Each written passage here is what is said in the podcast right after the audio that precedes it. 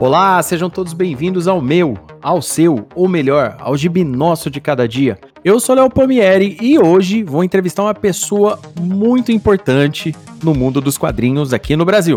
Diretamente de Petrópolis, do Rio de Janeiro.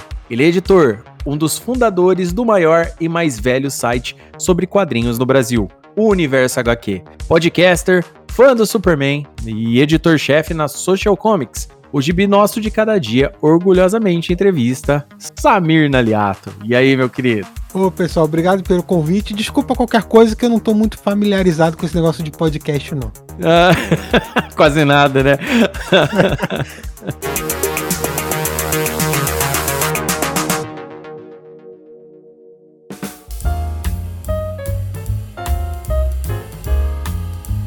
Ah, primeiramente, Samir, muito obrigado por você estar vindo aqui. Gostaria de dizer que eu sou fã e ouvinte assíduo do universo HQ, né? Do, no, caso do Confins do Universo, né? Tô, eu acompanho o universo HQ desde quando saiu aqui no Brasil, lá nos primórdios da globalização, aqui, né? Lá, do, é, faz um tempão já.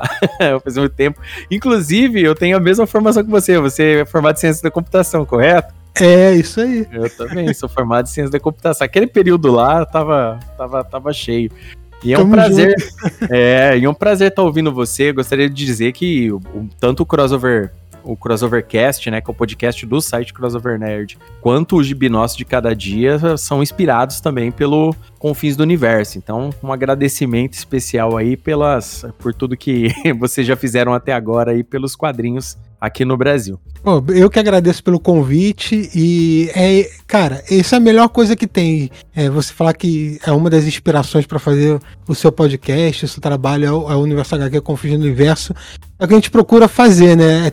A gente não quer só levar o quadrinho, mas para as pessoas, mas que as pessoas também é, levem quadrinhos para mais pessoas, né? Então criar essa corrente para espalhar a palavra, vamos dizer assim. Então eu só tenho que agradecer por essas duas coisas. Ah, bacana, cara. Muito legal mesmo. É um prazer com você. Então vamos lá, vamos começar do básico, né? Vamos começar daquele básico, né? Quando foi que você começou a ler quadrinhos, que você curtiu demais, que você falou, cara, eu sei lá, eu acho que eu tô afim de mexer com isso aqui pro, pro resto da minha vida. Ou quando você teve aquele que abriu a mente, sua mente pro mundo dos quadrinhos de fato. Quando é que isso aconteceu? É, tem, tem dois momentos distintos aí. O primeiro momento é quando eu ainda era bem criança, fase de alfabetização mesmo, uhum. que meus pais compravam para mim revistas da Turma da Mônica, né? Então, eles liam um pouquinho para mim, aí eu fui aprendendo a ler, eu li um pouquinho, mas isso era coisa meio de criança. Depois, meu, meu pai comprava todo domingo o Globo, né? O jornal, então tinha o caderno com as tiras. Foi quando eu li Calvin, foi quando eu li, putz, um monte de coisa que tinha lá, Recruta Zero, uhum. Agar, é, nossa, Snoop, enfim, um monte de coisa. Mas aí chegou, eu então eu li a Turma da Mônica, às vezes umas tirinhas e tal nos domingos, mas aí eu dei uma parada em quadrinhos ali por volta de, sei, 9, 10 anos. Eu parei de ler quadrinhos e voltei uns sei lá, com uns 13, 14, fiquei uns 3, 4 anos meio parado de quadrinhos. E aí, quando eu voltei, eu voltei com super-heróis, né? Uhum. Então, é, obviamente, Superman, né? Mas. X-Men, né? Super Aventuras Marvel, Homem-Aranha. É, fui voltando aos pouquinhos a ler quadrinhos com super-heróis. E foi a partir desse momento que meu gosto foi, foi crescendo para ler cada vez mais quadrinhos, outros gêneros de quadrinhos, outros tipos de quadrinhos, passar a colecionar né, quadrinhos. E aí foi a partir desse momento que foi. Aí, aí chegou o momento da, da morte do Superman. Uhum. Foi aquele evento, saiu no Jornal Nacional, a editora Abril é, lançou o encadernado em formatinho, né? Porque é, em vez de publicar na revista mensal, eles adiantaram é, um ano de publicação para poder lançar essa história, então eles lançaram numa maneira diferente, num kit especial, enquanto a revista mensal publicava as histórias antigas ainda, até sincronizar a publicação né, da mensal com, com aquele momento cronológico. Uhum. E ali eu falei, putz, mas eu vou começar a colecionar mesmo e ler isso sem parar e tal. E aí eu fui, Marvel, DC, comecei a ler, até que eu falei, não, agora eu acho que eu tô. Acho que eu tenho que seguir seguir com isso. E aí foi quando, no final de 1999, eu decidi fazer o site Universo HQ, né? Então eu já vinha lendo quadrinhos, é, acompanhava, já estava lendo o Wizard, já adorava o Wizard da Globo tal. Eu vou levar isso pra internet, então vou fazer um site. Aí eu comecei a fazer o site e a partir daí foi direto trabalhando com isso também, além de ler, de ler né? Ah, legal. É muito bacana saber essas histórias, né? Porque é, é, é um período muito importante para os quadrinhos aqui. Recentemente eu gravei um, um, um, outro podcast onde que a gente estava comentando sobre como que era esse período aí, como é que foi os anos 90, né? Essa década de mudanças aqui no Brasil em vários sentidos, né? Tipo, Collor abrindo importação lá no começo, é, diminuindo aquele ato de publicações entre os Estados Unidos com a gente, né? Porque era, era bem, bem diferente. Eu, eu lembro que eu acho que que tinha, tinha detalhes é, que os fotolitos chegavam, eu acho que da Marvel era da Irlanda, não lembro direito agora de onde que vinha. Então a parada era, tipo, começou a diminuir um pouco esse ato, né? Hoje a gente tá com distância de um ano de publicação. E quando aconteceu essa parada do Superman que você falou, foi de fato. É, inundou as prateleiras de coisa do Superman pra, DC conseguir, né? No caso, a Abril aqui no caso, conseguir colocar tudo dentro do mesmo pacote. Eu lembro que na, naquela época a gente estava lendo muito Superman, né? Na época da morte do Superman. E, é bem legal saber. E eu que, como sou um ouvinte assíduo do, do Confins do Universo, já acompanhei vários episódios de vocês, né? E você, tipo assim, gosta bastante do Superman, já, já explicou. Aí eu queria saber de você, né? Você gosta muito do Superman. Qual é a sua história que você mais gosta do Superman, no caso? né? E o porquê você considera ele um, um, um seu, seu super-herói favorito? Bom, é, Superman remonta a minha infância também, né? Porque eu lembro de ver desenho dos Super Amigos, eu lembro de ir no uhum. cinema ver filme do Superman. O primeiro filme do Superman foi em 78, o ano que eu nasci, né? É claro que eu não vi no cinema o primeiro filme do Superman, mas eu lembro de. Eu lembro bem de ir pequeno ver o terceiro, quarto, os, o, o terceiro, quarto filmes os outros eu vi já na televisão normal. Mas então é uma coisa que vem da infância e tal. E eu acho que o, o Superman é um personagem, ainda mais em tempos, é, como eu vou dizer, cínicos de hoje em dia. Ele é um personagem bem subestimado, bem é, levado pouco a sério. Eu acho erradamente isso. É. Uhum. Porque muita gente tem aquela visão do Superman do o patriota, né? Apesar de muita gente gostar do Capitão América por causa do cinema hoje em dia, mas aquela coisa do herói bobo, enfim, certinho demais, enfim, que vai contra os tempos cínicos que a gente vive atualmente. É, não sem motivos de ser tempos cínicos, mas enfim. Mas eu acho que tem muita coisa no Superman. Eu acho assim que seria é, ótimo se o mundo tivesse um pouco do Superman nele. A sociedade tivesse um pouco do Superman nele. É um herói que procura sempre fazer o melhor que ele, que ele pode, sempre tenta fazer o certo. É, assim, pode você pode achar isso bobo numa história em quadrinhos, mas na sua vida é o que você deveria procurar sempre fazer. Sim, você deveria, você deveria ser, é, sempre é, servir de inspiração para outras pessoas, né? Uhum.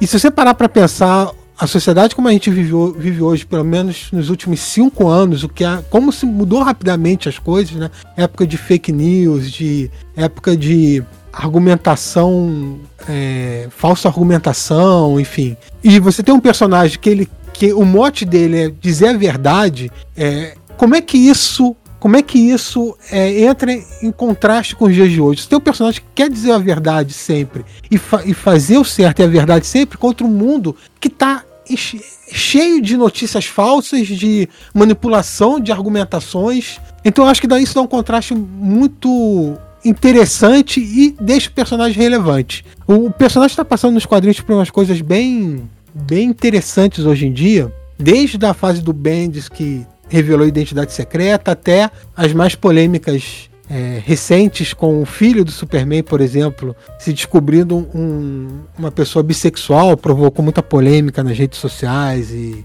e muita confusão aí com algumas pessoas. Uhum. Mas isso tudo você vê como o personagem ainda é relevante hoje em dia, o significado uhum. que, essa, que esse personagem tem e o quanto ele é, atrai as atenções ainda. E isso não é à toa, né? É, o, é o primeiro arquétipo de super-herói, né? E no final das contas, todo é o arquétipo super... definitivo do super-herói, é, né? Todo, o, todo super-herói se baseia nele. Exatamente, o Superman foi o primeiro lá em 38. Ele, ele simplesmente criou toda uma indústria, né? A indústria de quadrinhos de super-herói que existe hoje começou lá em 38 com a publicação da história do Superman. E tudo que veio depois é tentando replicar o sucesso do Superman, incluindo Batman, Mulher Maravilha, que são da própria DC, quanto de outras editoras, o Capitão América, depois a, Marvel é, na década de 60, o sucesso que tem hoje no cinema. Hoje é engraçado, né? Porque todo mundo sai dos filmes, nossa, que, que maravilha esse filme, sensacional, caramba, é muito legal. Aí eu falo assim, pois é, eu também acho sensacional, mas eu acompanho essas coisas sensacionais há mais de 30 anos nos quadrinhos. Lá também é sensacional. Uhum. É que você está conhecendo agora pelo cinema, você está vendo quanto é sensacional na tela, né? E isso é tudo é muito interessante. esse arquétipo inicial do Superman, ele foi replicado e foi é, reproduzido por, por, décadas e décadas e é o que forma o que a gente tem hoje em dia em todas as mídias, né? Uhum. Ah, legal, cara. Muito bacana saber é, a sua opinião sobre esses detalhes. Porque é, o Superman, ele é um, um super-herói que, que, que, é inspirador, né? O símbolo dele é inspirador, né? Eu, eu acho que as pessoas tinham que se focar nisso símbolo de esperança, símbolo do otimismo, o que que o personagem é de fato, né? O que que, o, o que, que ele rece no peito dele significa, é. né? O pessoal e, sempre... e não ah, o, o resto o, é que nem eu falo, né, cara? Um, ele é um personagem que, que foi feito num período né? Onde que, que já era tenso, as pessoas precisavam de, um, de uma inspiração, entendeu? E, e essa inspiração que tinha que estar tá sendo mantida até hoje, não é o pessoal fica falando de, de, de conceitos como se ah, sobre a orientação sexual ou sobre a etnia, não, isso daí não, não era para ser é, pauta de polêmica, né? Era para ser um, uma uma parada normal, mas o pessoal quer polemizar, quer brigar por causa disso, né? O Superman sempre foi um personagem inspirador para todas as pessoas, não para um grupo específico. É, Exatamente. É, é, o objetivo é se inspirar a sociedade como um todo. É, é óbvio que quando você é, mostra isso em diferente, diferentes camadas, de, a partir de pontos de vista de grupos que são que sofrem preconceito, é, isso vai chamar a atenção das pessoas que têm um preconceito, né? É. Infelizmente. É, mas, cara, Superman desde a sua. O Superman, antes de ser o Homem de Aço, antes de ser o Verdade, Justiça e o Jeito Americano, que agora a DC até mudou. Antes disso tudo, ele era o defensor dos oprimidos. Esse era, foi o primeiro mote do Superman, lá uhum. em 38, entendeu? O Superman surgiu como uma pessoa para defender e ajudar os oprimidos e classes que são oprimidas inclui é, LGBTQI, inclui é, os negros, qualquer classe minoritária que sofre preconceito, né? as minorias, para eles também o Superman é, defende. Uhum.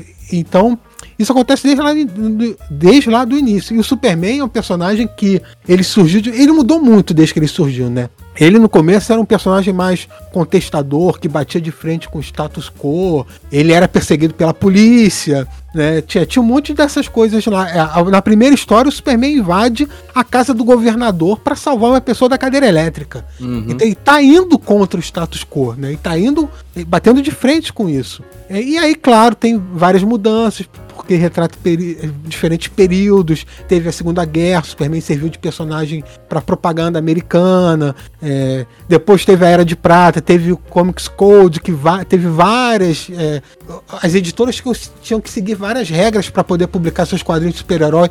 E isso teve que aliviar um pouco do peso dos super-heróis. Uhum. Então, essas aventuras mais malucas que o Superman viveu, da Era de Prata e tal, vem disso. É interessante ver como o personagem mudou, evoluiu e se moldou através dos anos e das décadas até os tempos atuais, né? Ah, legal, cara, show de bola. Bom, bacana. Então a gente já sabe que você gosta bastante do Superman, que você é, manja muito do Superman e principalmente entende o que, que o símbolo do Superman quer dizer. Porém, agora eu quero te perguntar o seguinte, Samir.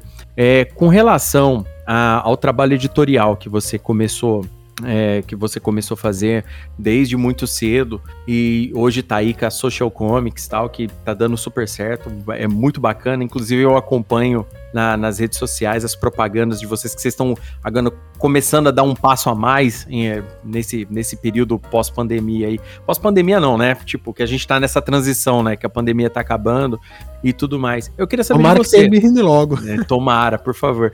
Eu queria saber de você o seguinte: é, quando foi que você começou assim, ó, agora eu vou, vou trabalhar como editor? Se você teve que ter um tipo de formação específica para isso, você tinha que fazer algum curso, como é que funcionou para você? É, é, na verdade, quando é, na área de quadrinhos eu fiz de tudo um pouco, né? Porque comecei com o site Universo HQ, que é basicamente noticiando, reportando, resenhando, enfim, cobrindo tudo que envolve quadrinhos.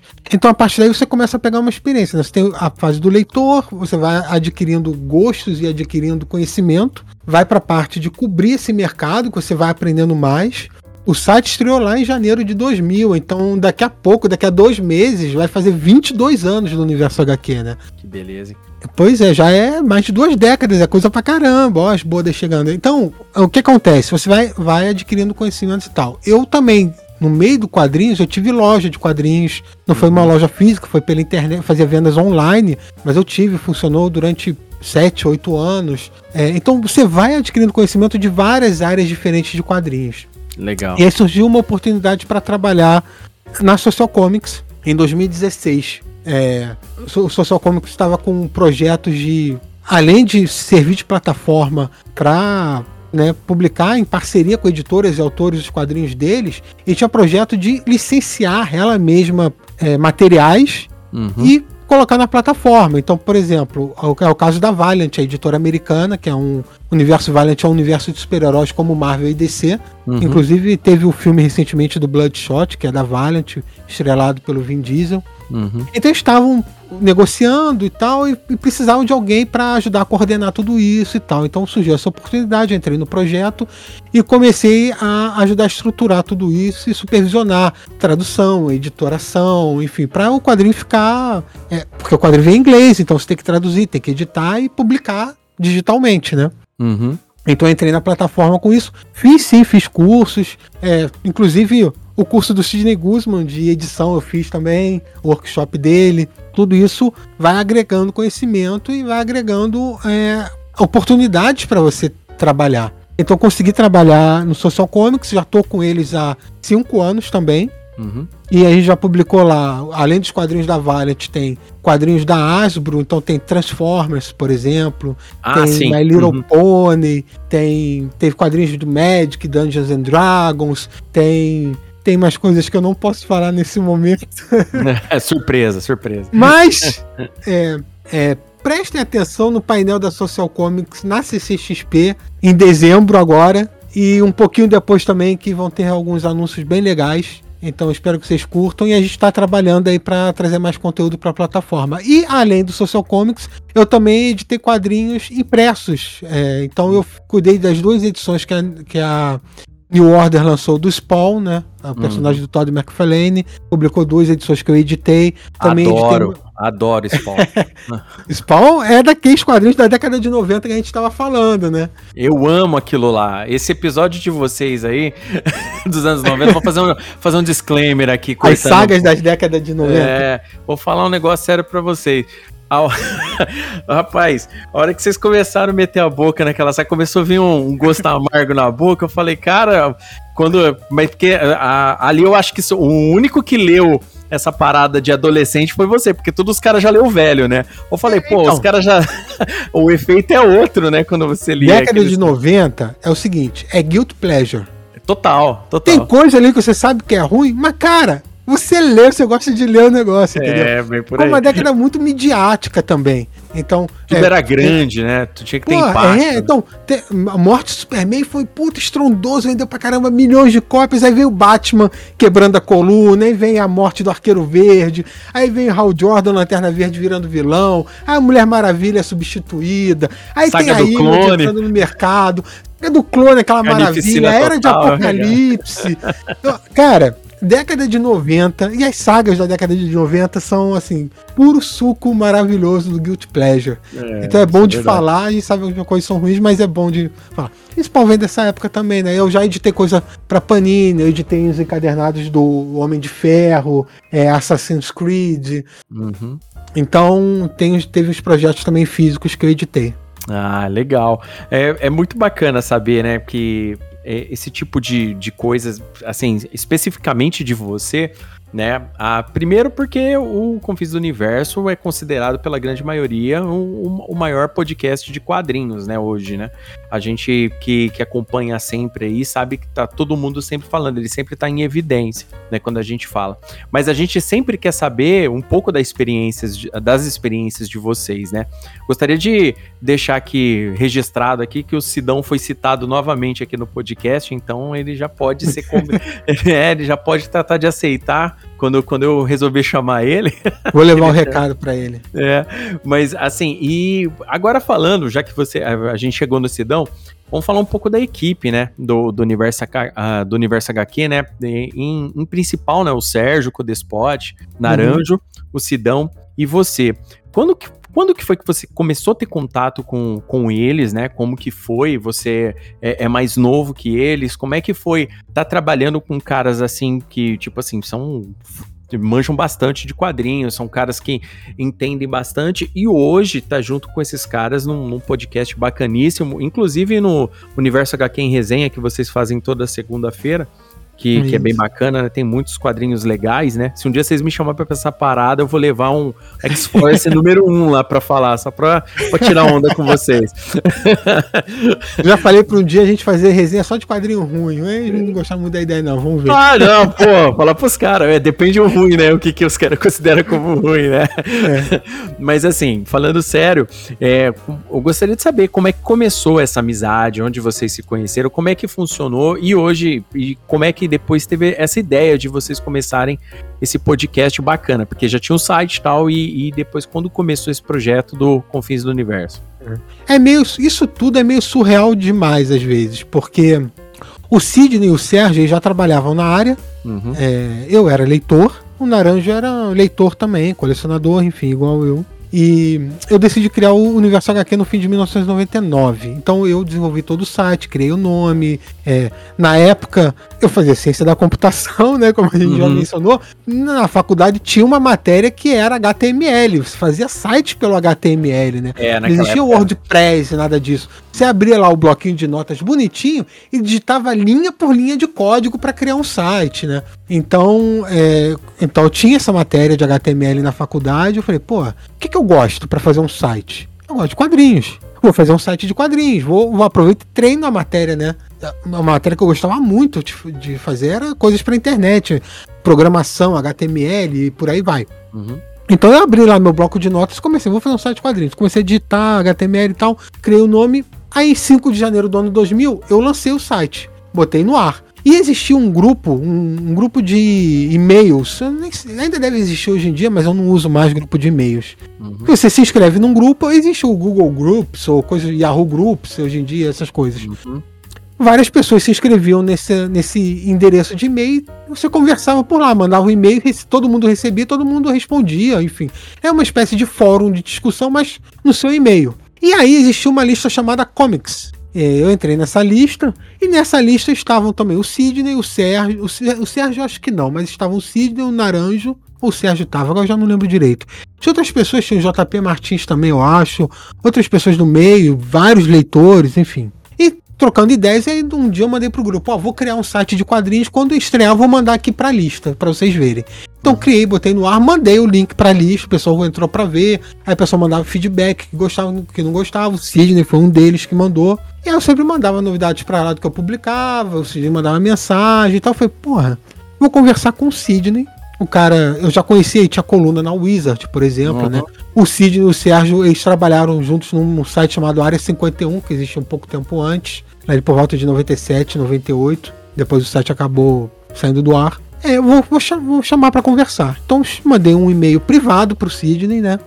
Falando do, das ideias que eu tinha pro site, se ele não queria entrar nessa comigo, e aí, enfim, a gente começou a conversar e tal. Aí a gente trocando ideia, pode chamar o Sérgio, né, que já tem experiência, pode chamar o Naranja, que a gente conversava muito com o Naranja na lista. O cara saca, o cara é colecionador, então a gente uhum. pediu formar esse grupo de quatro e tocar o site, né, o que vocês acham? Aí o Sidney mandou o telefone, a gente conversou por telefone, trocou ideias. Aí o Sidney, deixa eu pensar aqui e eu te respondo. Ele pensou lá, formatou, tornar um site mais profissional, como é que ia funcionar, período para migrar um visual novo e tal. Enfim, fechamos tudo, os quatro se reuniram, a gente topou o desafio e aí em 2001, eles ainda entraram em 2000, final de 2000, mas o site novo estreou em 2001 e aí foi os quatro trabalhando juntos, o site começando a crescer, e a gente começou a trabalhar e tudo mais. E seguiu assim.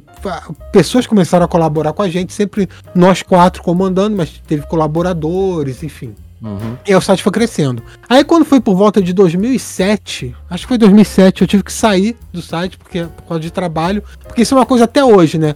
Ninguém sobrevive do site Universo HQ, todo mundo tem o seu trabalho. Uhum. O Sidney hoje é editor da Maurício Souza Produções, por exemplo.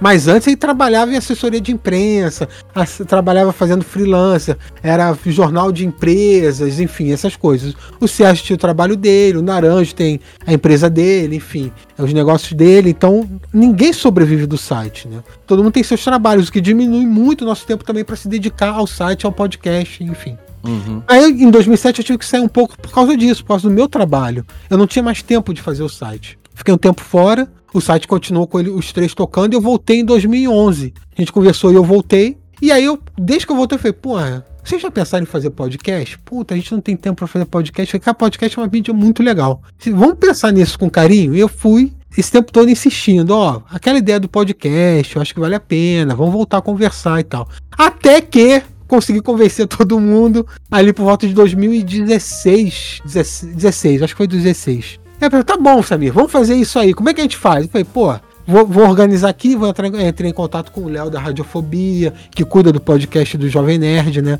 Uhum. E, pô, vamos, vamos estruturar isso para fazer um podcast legal. Que é uma preocupação nossa sempre fazer um conteúdo legal, independente da mídia. E aí a gente trocou ideia, formatou e lançamos o podcast, o pessoal começou a curtir e o retorno foi muito legal. A gente, não, então Vamos continuar. Pessoal, não, tem que ser semanal. Falei, não tem como fazer semanal por causa do custo, né? Tem um custo muito grande envolvido no Confins do Universo. Pagar ah. edição, pagar um monte de coisa. Então, não, dá pra gente fazer quinzenal. Vamos fazer quinzenal, então. E aí, tá essa periodicidade até hoje, 141 episódios, mas daqui a pouco tá sendo 142 também.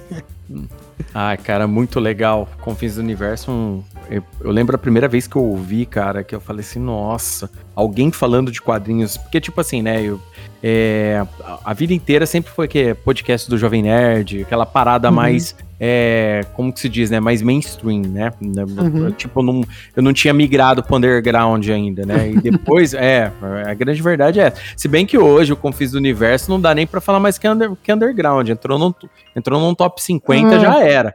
Mas, mas é um, um conteúdo. É, voltado para um nicho, vamos não, dizer assim. Não, né? isso né? é. Isso, isso, o jovem sim. nerd, assim, é nerd. Ele fala de qualquer coisa nerd. Ele pode falar desde um filme até ciência, enfim. Cara, é muito amplo, né? Você pode falar de qualquer assunto. A gente teve a proposta de, pô, vamos fazer o que a gente faz no site, só que em formato de podcast. Vamos levar o nosso conhecimento, que a gente gosta de pesquisar, para podcast. Não vamos fazer só um programa que é engraçadinho para dar risada, para fazer piada ou o que seja.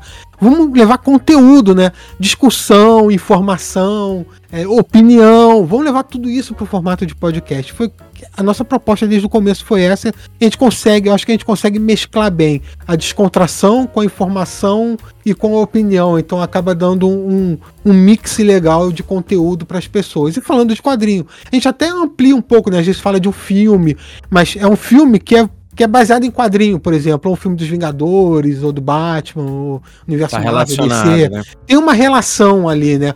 Às vezes a gente foge um pouquinho, a gente falou sobre colecionismo, que não foge muito, né? Porque a gente fala das nossas coleções de quadrinhos, das nossas manias de aí, colecionar. Fizeram de bonequinho, eu, eu ouvi também. Fizemos um de bonequinho, que aí foge um pouco mais, né? Mas tem bonequinho lá que, pô, muito bonequinho baseado nos personagens de quadrinhos, é, né? É, eu coleciono aqui em casa, inclusive, boneco, boneco, a grande maioria de quadrinhos. É, exatamente. Porque assim, hoje em dia quadrinho não é só quadrinho, né? Quadrinho é, é o que toda empresa tenta fazer hoje, é ser franquias, propriedades multimídias, né? Então não é só para o quadrinho. Então um personagem de quadrinho ou uma história em quadrinho hoje ganha desenho animado, ganha filme, ganha merchandising, né? Brinquedos, bonecos, merendeiras, roupas, tênis. É, hoje é tudo é feito e é tudo produzido para virar várias coisas e não só uma coisa. Você pode ver, por exemplo, a MSP hoje em dia, né? A MSP era que era quadrinho, quadrinho, quadrinho. Hoje é livro, hoje é desenho, hoje é filme, hoje é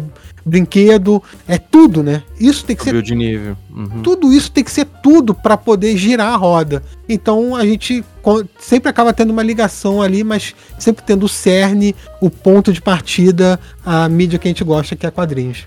Ai, cara, legal. Legal demais saber essa história toda, né? E, e o quanto que vocês, é, tipo, entraram de cabeça nisso, né? A paixão pelos quadrinhos meio que, além de unir vocês, né? De, de certa forma. O que eu acho mais legal, vendo você contar, assim, voltando um pouco no tempo para mim, é que antigamente essa a galera que, que gostava de um, de um mesmo nicho, por exemplo, era um pouco mais unida, né? Tipo, tinha, tinha grupo de e-mail.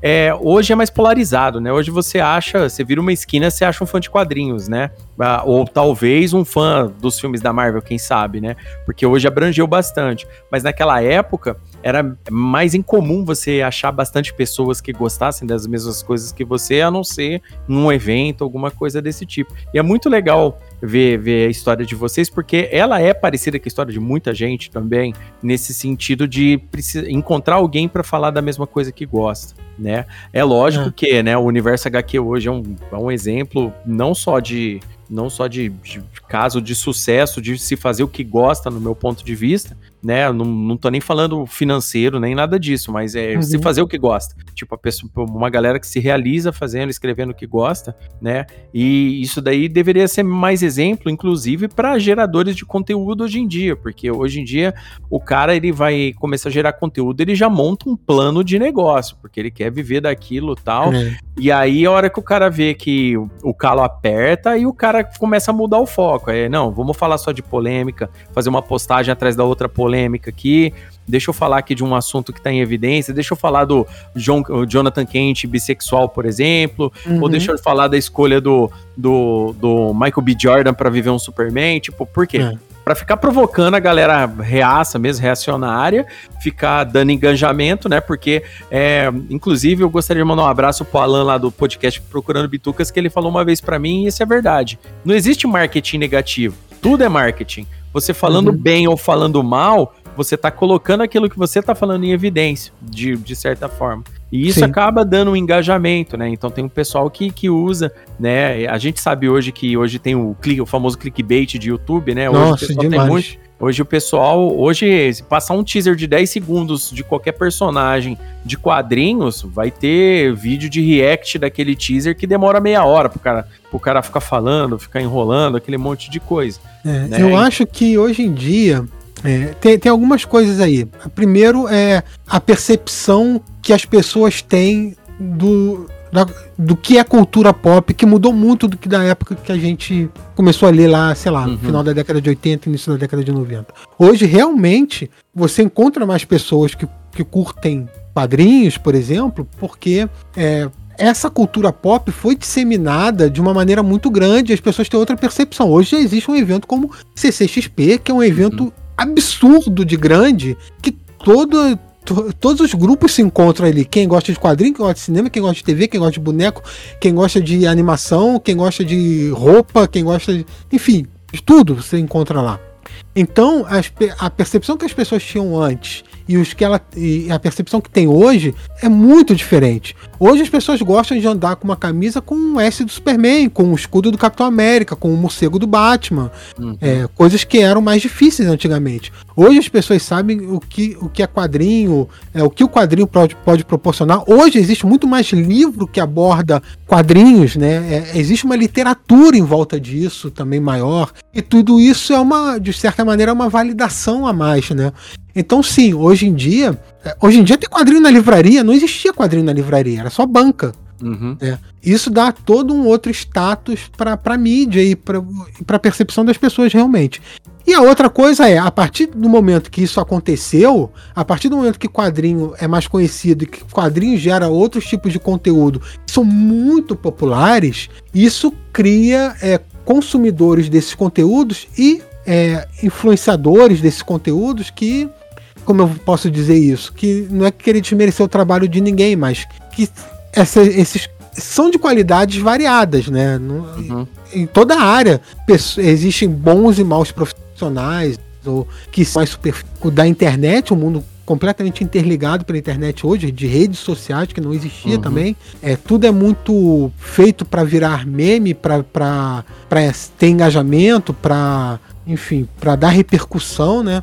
Então hoje é um vídeo. Hoje em dia se faz vídeo de boatos que sabem que não são verdadeiros, mas a pessoa vai lá e faz o vídeo, porque é. sabe que isso vai gerar é, a visualização que ele quer ter, enfim. E isso eu acho que tanto para o público que consome esse conteúdo quanto para as pessoas que produzem esse conteúdo, isso eu acho que ainda é, é, muito, é muito recente, né? Tudo isso é muito novo. Mas isso tem que partir do público e, das, e dos, dos, produtores, né? O, o, público tem que saber o que, que vale a pena ser consumido e os produtores têm que ter uma linha editorial. Enfim, cada um tem a sua linha editorial. Algumas são mais sensacionalistas, outras mais sérias. Uhum. Mas, enfim, é, para gerar o view que ele quer. É, eu acho que isso tem que ser bem dosado. É, a gente tenta não não ser tão clickbait. É, é muito ruim esse termo, né? Não o termo, é ruim fazer o clickbait. Uhum. Eu acho que cria distorções que não são legais. Ainda mais nessa época que eu já comentei, né? De fake news, de. Às vezes a pessoa só vê título e, e começa a espalhar, e pessoas e, e começam a ser atacadas. Isso tudo é muito complexo para discutir aqui em, em 15 minutos de podcast, mas é consciência do público, consciência dos produtores. Eu acho que isso vai acabar evoluindo em determinado momento, pelo menos é o que eu espero. o conceito de, de o cultural do brasileiro com relação à leitura também é, é, é, complicado nesse tipo. Quando a gente fala que o cara só leu o título da notícia e já sai espalhando, né?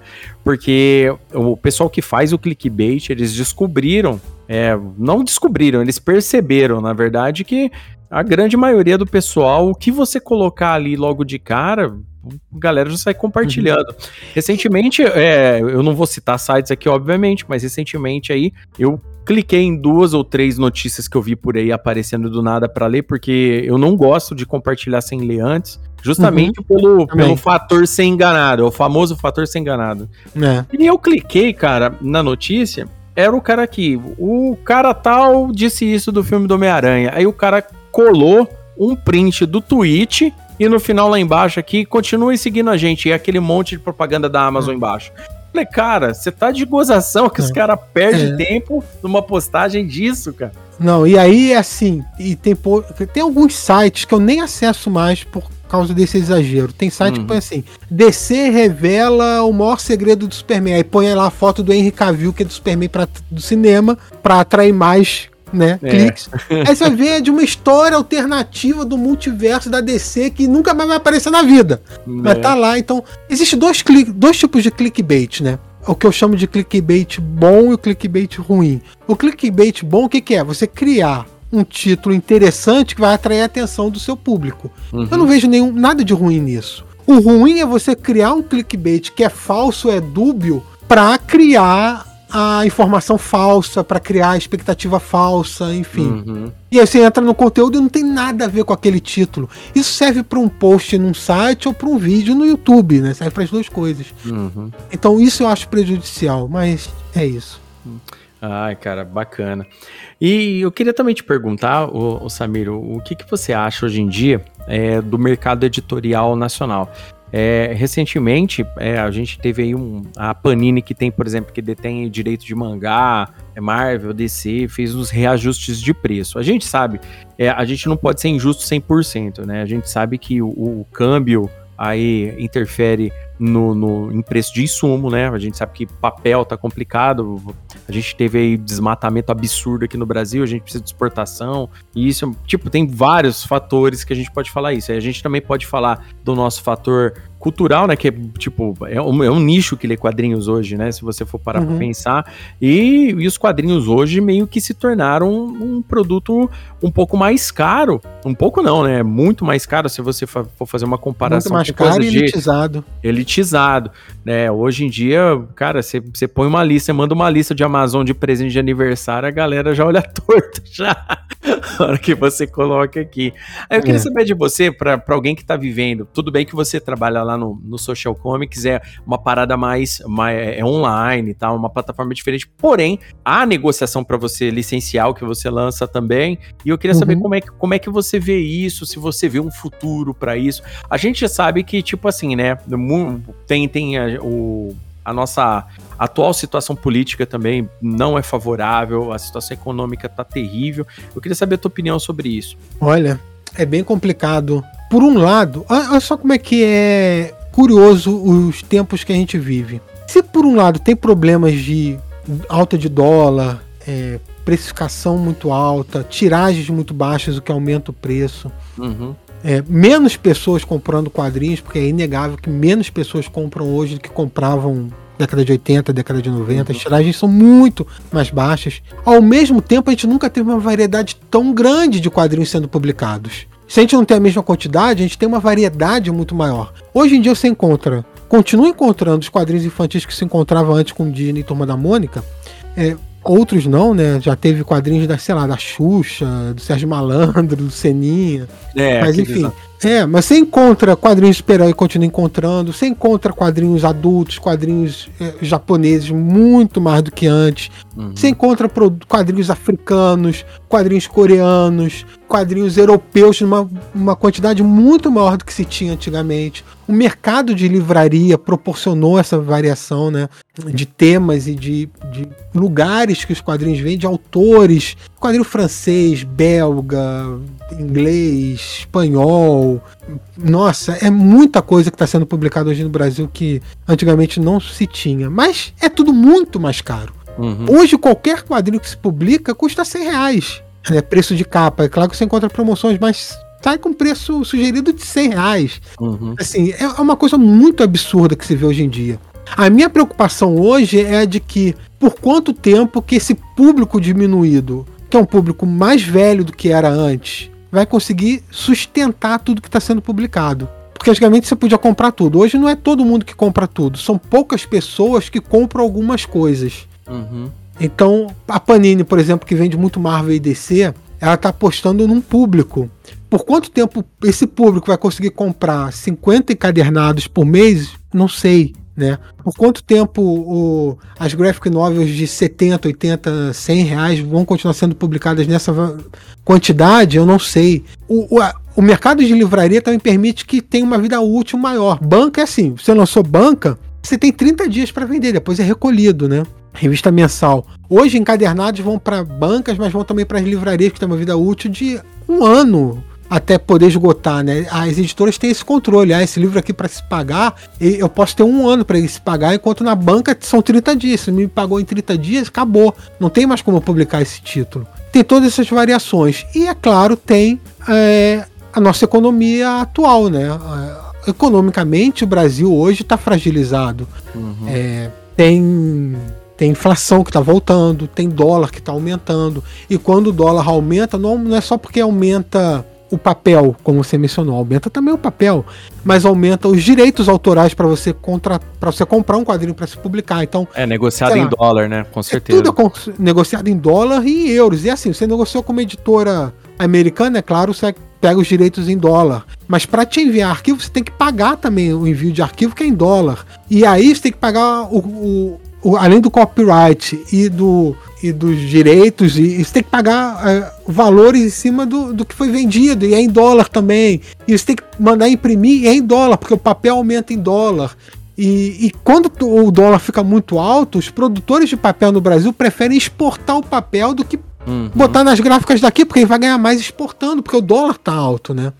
Por exemplo, agora no final de 2021, a gente está passando com, por um problema que é muitas gráficas estão ficando sem papel. Então, algumas estão tendo que é, é, não aceitar encomendas porque não tem mais papel para imprimir, porque os produtores estão vendendo para o exterior, porque se vender para a Europa está vendendo em euro e o euro está alto também. Então vai ganhar mais exportando do que, public, do que vendendo aqui para as gráficas. São várias nuances que tem que, que acabam encarecendo o produto. Então a Panini agora anunciou um aumento para os mangás. Tem muito a ver com a alta do dólar, tem muito a ver com o preço do papel, tem muito a ver com a economia, tem a ver com às vezes uma readequação de tiragem, tem que diminuir um pouco a tiragem, se a tiragem, uhum. tiragem diminui, você tem que aumentar o preço de capa para poder pagar, porque você diminui a tiragem, os direitos autorais não vão diminuir por causa disso, a compra de arquivos não vão diminuir por causa disso, o contrato está lá assinado num valor que é em dólar, você vai ter que pagar isso para o autor ou para a editora do, do, exterior.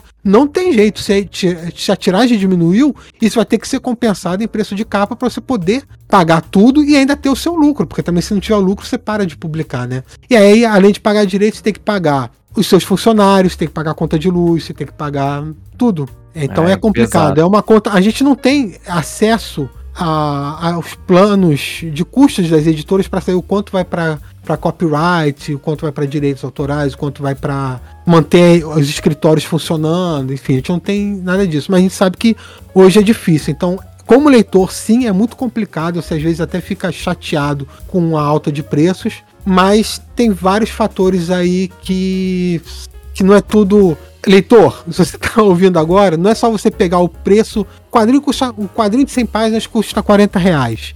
Não é só você pegar esses 40 reais e dividir pelo número de páginas para saber o custo de um quadrinho. Pode ter outro com menos páginas que é mais caro, ou que é mais barato, com o mesmo número de, pra, de páginas. E a, o cálculo não é tão simples, antes fosse, né? É, o pessoal, o pessoal tá, tá, tá reclamando bastante também, porque o pessoal às vezes coloca muito frufru em determinadas publicações, né? É lógico que a gente entende também que a Panini às vezes pega algum algum produto e, tipo, cara, isso aqui é voltado para colecionador, beleza. É, só que Sim. o problema é, às vezes, como pega, assim, indicadores, né? A gente percebe muito, por exemplo, eu tô pegando agora, né?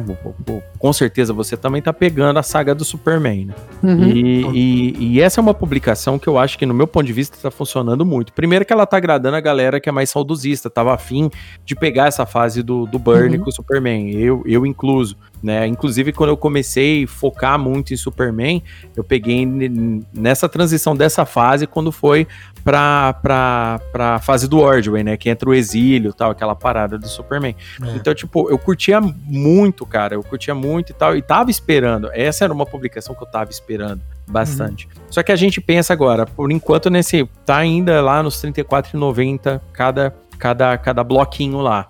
Como é que vai ser daqui a um tempo? Tipo, o ano que vem, o ano que vem tem eleição, hum. o ano que vem vai virar aquele, vai virar uma bagunça a economia do Brasil. Por causa do, dos altos e baixos, investidores, bolsa, vai virar aquele. Hum.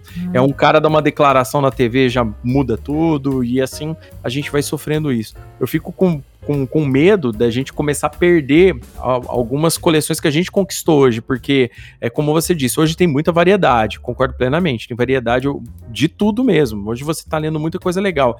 O Pipoque Nankin trouxe, por exemplo, é, mangás de samurai do Hiroshi Hirata, que eu adoro, cara. Eu acho. É. Eu, eu sou fãzaço de cultura samurai. Pô, eu tô super satisfeito com esse tipo de publicação.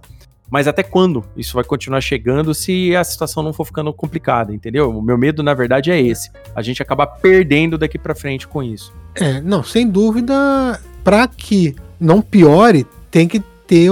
Cara, a economia de um país é a base para qualquer tipo de negócio. Uhum. Se a economia do país está ruim, todos os negócios vão ser afetados. É claro que a gente está falando aqui de quadrinho, mercado editorial. Uhum. Mas tudo. Vai no mercado para ver quanto que tá custando a carne. É um absurdo. Tá, tá vai qualquer.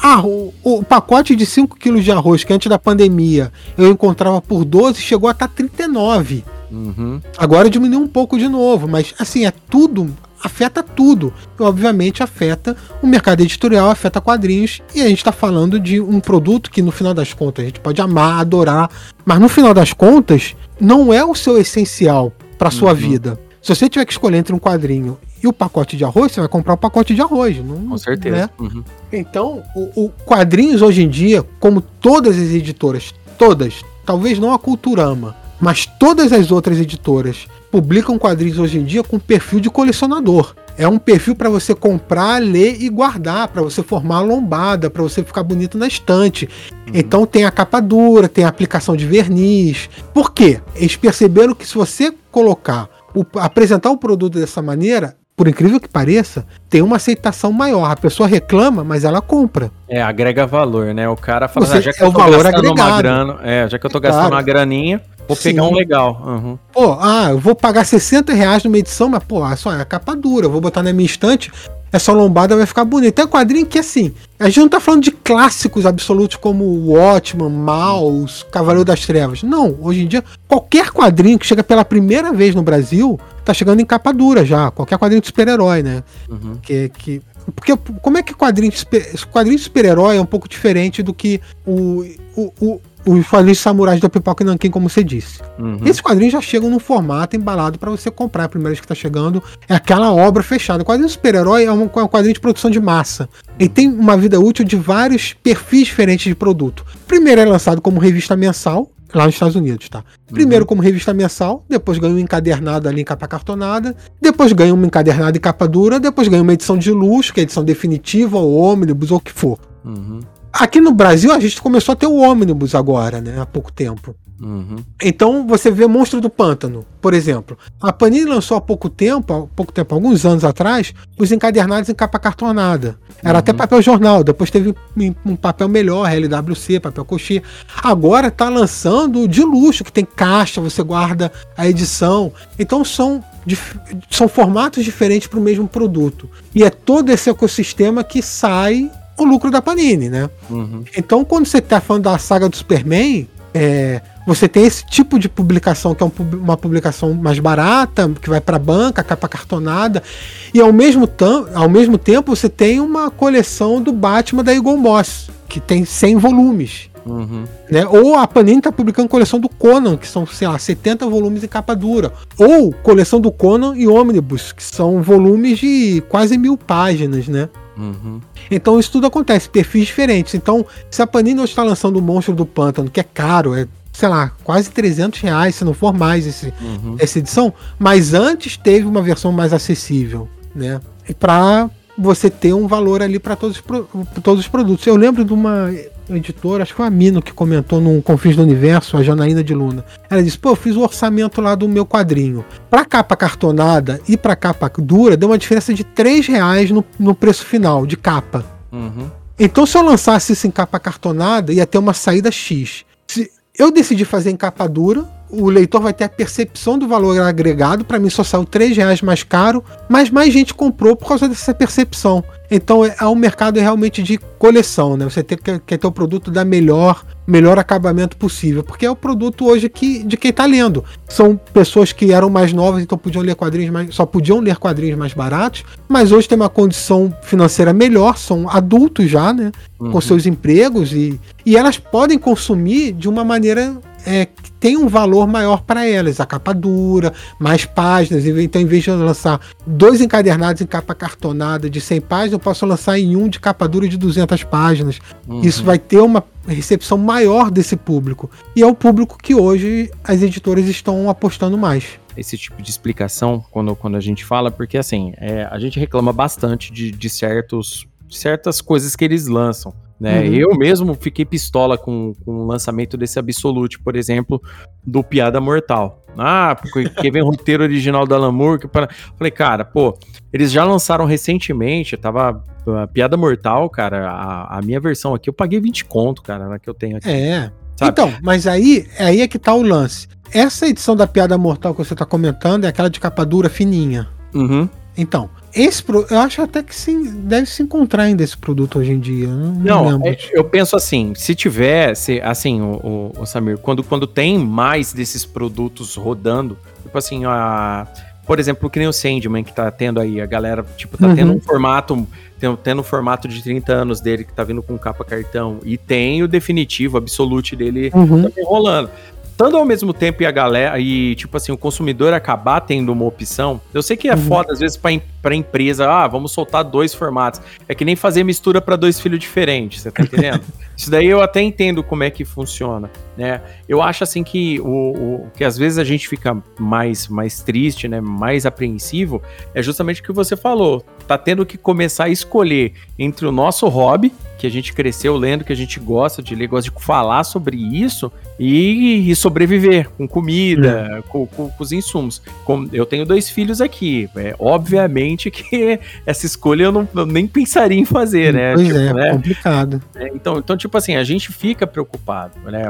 O, o lance, é, o lance de edições como essa que você comentou da Piada Mortal, assim, obviamente que essa edição da Panini da Piada Mortal, que também deve custar lá seus 240 reais, sei lá, não é para qualquer público. A não, Panini não é. está mirando para um público bem específico com esse lançamento, que é o público do colecionador hard, do fã é. hard do Batman, do, da Piada Mortal, daquele cara que já, já acompanha há anos, não é pro cara que começou a ler há dois anos. Uhum. A piada normal que você mencionou agora ficou vendendo aí, sei lá, oito anos, as pessoas podiam comprar. Agora tá lançando pro perfil do fã hardcore mesmo, o cara que quer ter acesso aos roteiros do Alan Moore, o cara que, enfim, eu acho que existe público para tudo. Assim, eu só acho que mesmo para todos os públicos, os valores estão altos por causa do contexto econômico que a gente vive hoje em dia, que não é dos melhores. Então, assim, é meio complicado mesmo. Quando você começa a ter que pagar quadrinhos parcelado em 10 vezes, é porque tá complicado o negócio. Não, entendeu? tá feio, tá feio.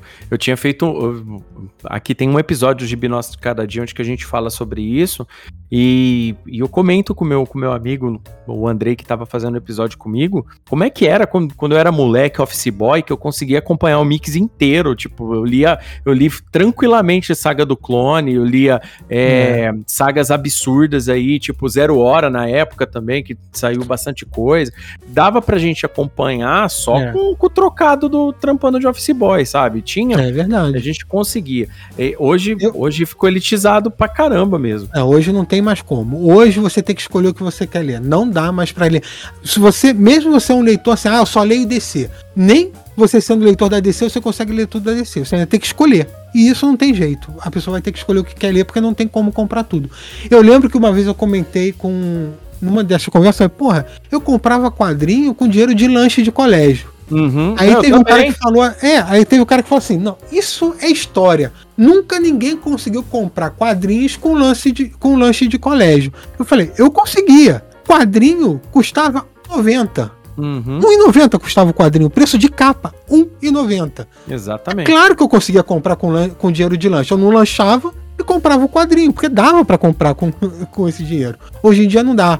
Porque uma revista mensal custa 20,90 né? É o, o, o, perfil de publicação mais barato, que são as revistas mensais do Batman, do Superman e do Homem-Aranha, custam R$20,90. Já é um valor bem alto, né? Mas são os novos tempos. É, você tem que escolher o que quer ler, não, isso não tenha dúvida. Ah, bacana. Então é isso aí, Samir. É, é, é um, um, papo bacana. Eu gostaria, a gente podia ficar aqui a madrugada inteira conversando aqui, falando sobre gibi, porque é bom demais. É, eu gosto sempre de estar tá falando é, de gibi, conversar. É, como eu já disse, é uma honra estar tá te recebendo aqui, né? Recebendo uma pessoa que a gente admira bastante, que a gente gosta muito de estar tá ouvindo quinzenalmente, né? Que a gente respeita, né, o, a, a trajetória dentro do, do editorial nacional de quadrinhos, né? Então, tipo assim, são, são várias coisas assim, né? Eu, é um marco aqui para mim aqui nesse podcast aqui tá te recebendo hoje. Então, se o pessoal ainda que não é desse planeta, não conhece o Samir Naliato, não conhece o Confis do Universo, nem o site Universo HQ, então, por favor, Samir, faz aí o jabá. Pergunta pro pessoal, fala pro pessoal de que eles encontram o Samir Naliato aí. Bom, primeiro, muito obrigado pelo convite mais uma vez. É sempre muito bom falar de quadrinhos, falar do mercado, falar dos bastidores do mercado. Eu gosto muito. Então, obrigado pela essa oportunidade de falar e conversar com você e com seus ouvintes. Para me encontrar nas redes sociais, é só procurar por Samir Naliato, né? Arroba Naliato no Instagram e no Twitter, Samir Naliato no Facebook e também, né, sigam as redes sociais do Universo HQ, né, Universo HQ no Twitter, no Facebook, no Instagram, Social Comics, é, Social Comics BR no Instagram e no Twitter, também tem Social Comics no Facebook. Acessem o Social Comics, né, www.socialcomics.com.br para ler quadrinhos, são milhares de edições lá disponíveis, alguns exclusivos no Social Comics. Acesse o Universo HQ também para ler, universohq.com. Ouça nosso podcast, está no iTunes, está no, no Deezer, está no Spotify também. Procurem lá Confins do Universo Podcast quinzenal de quadrinhos. Assim, é muito fácil encontrar a gente. Digita lá Universo HQ, Social Comics, Samir Naliato, você vai encontrar a gente. Muito obrigado lá, passe a seguir. E vamos ler quadrinhos sempre e conversar sobre isso. Valeu de novo pelo convite. Ah, legal, cara. Eu que agradeço mais uma vez você estar tá aqui. Valeu mesmo. Espero você novamente aqui pra gente comentar quadrinhos agora. A gente vai pegar um quadrinho aí bacanudo e, e destrinchar ele aqui pra galera no, nesses nossos reviews que a gente costuma fazer aqui, esmiuçando o quadrinho. Tá bom, Samir? Vai ser, vai ser legal. Me, olha só, a gente adora ler, mas a gente adora falar sobre também, ter as discussões. Então, isso que é bom. É isso aí. Hoje vocês conheceram o Samir Naliato é, como pessoa, como profissional. Na próxima vocês vão conhecer ele como leitor. Aí vocês vão ver que, que bacana que é o esquema. Então é isso aí, querido ouvinte de Binócio Cada Dia. Obrigado por mais essa audição desse podcast. Espero que vocês tenham gostado. Deixe aí nos comentários o que vocês acharam. Não deixem de seguir o Gibi Nosso de Cada Dia no Instagram, né? Gibi, arroba Podcast. E me seguir no Twitter, Léo Palmieri Gibi, pra gente interagir, conversar e vocês receberem as atualizações do podcast. Então, até o próximo episódio e tchau!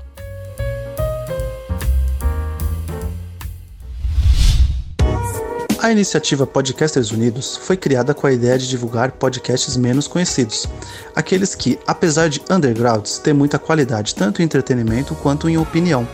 Por aqui você tem a chance de conhecer novas vozes que movimentam essa rede. Então entre lá no nosso Instagram, o arroba Podcasters Unidos, é só escolher e dar o play.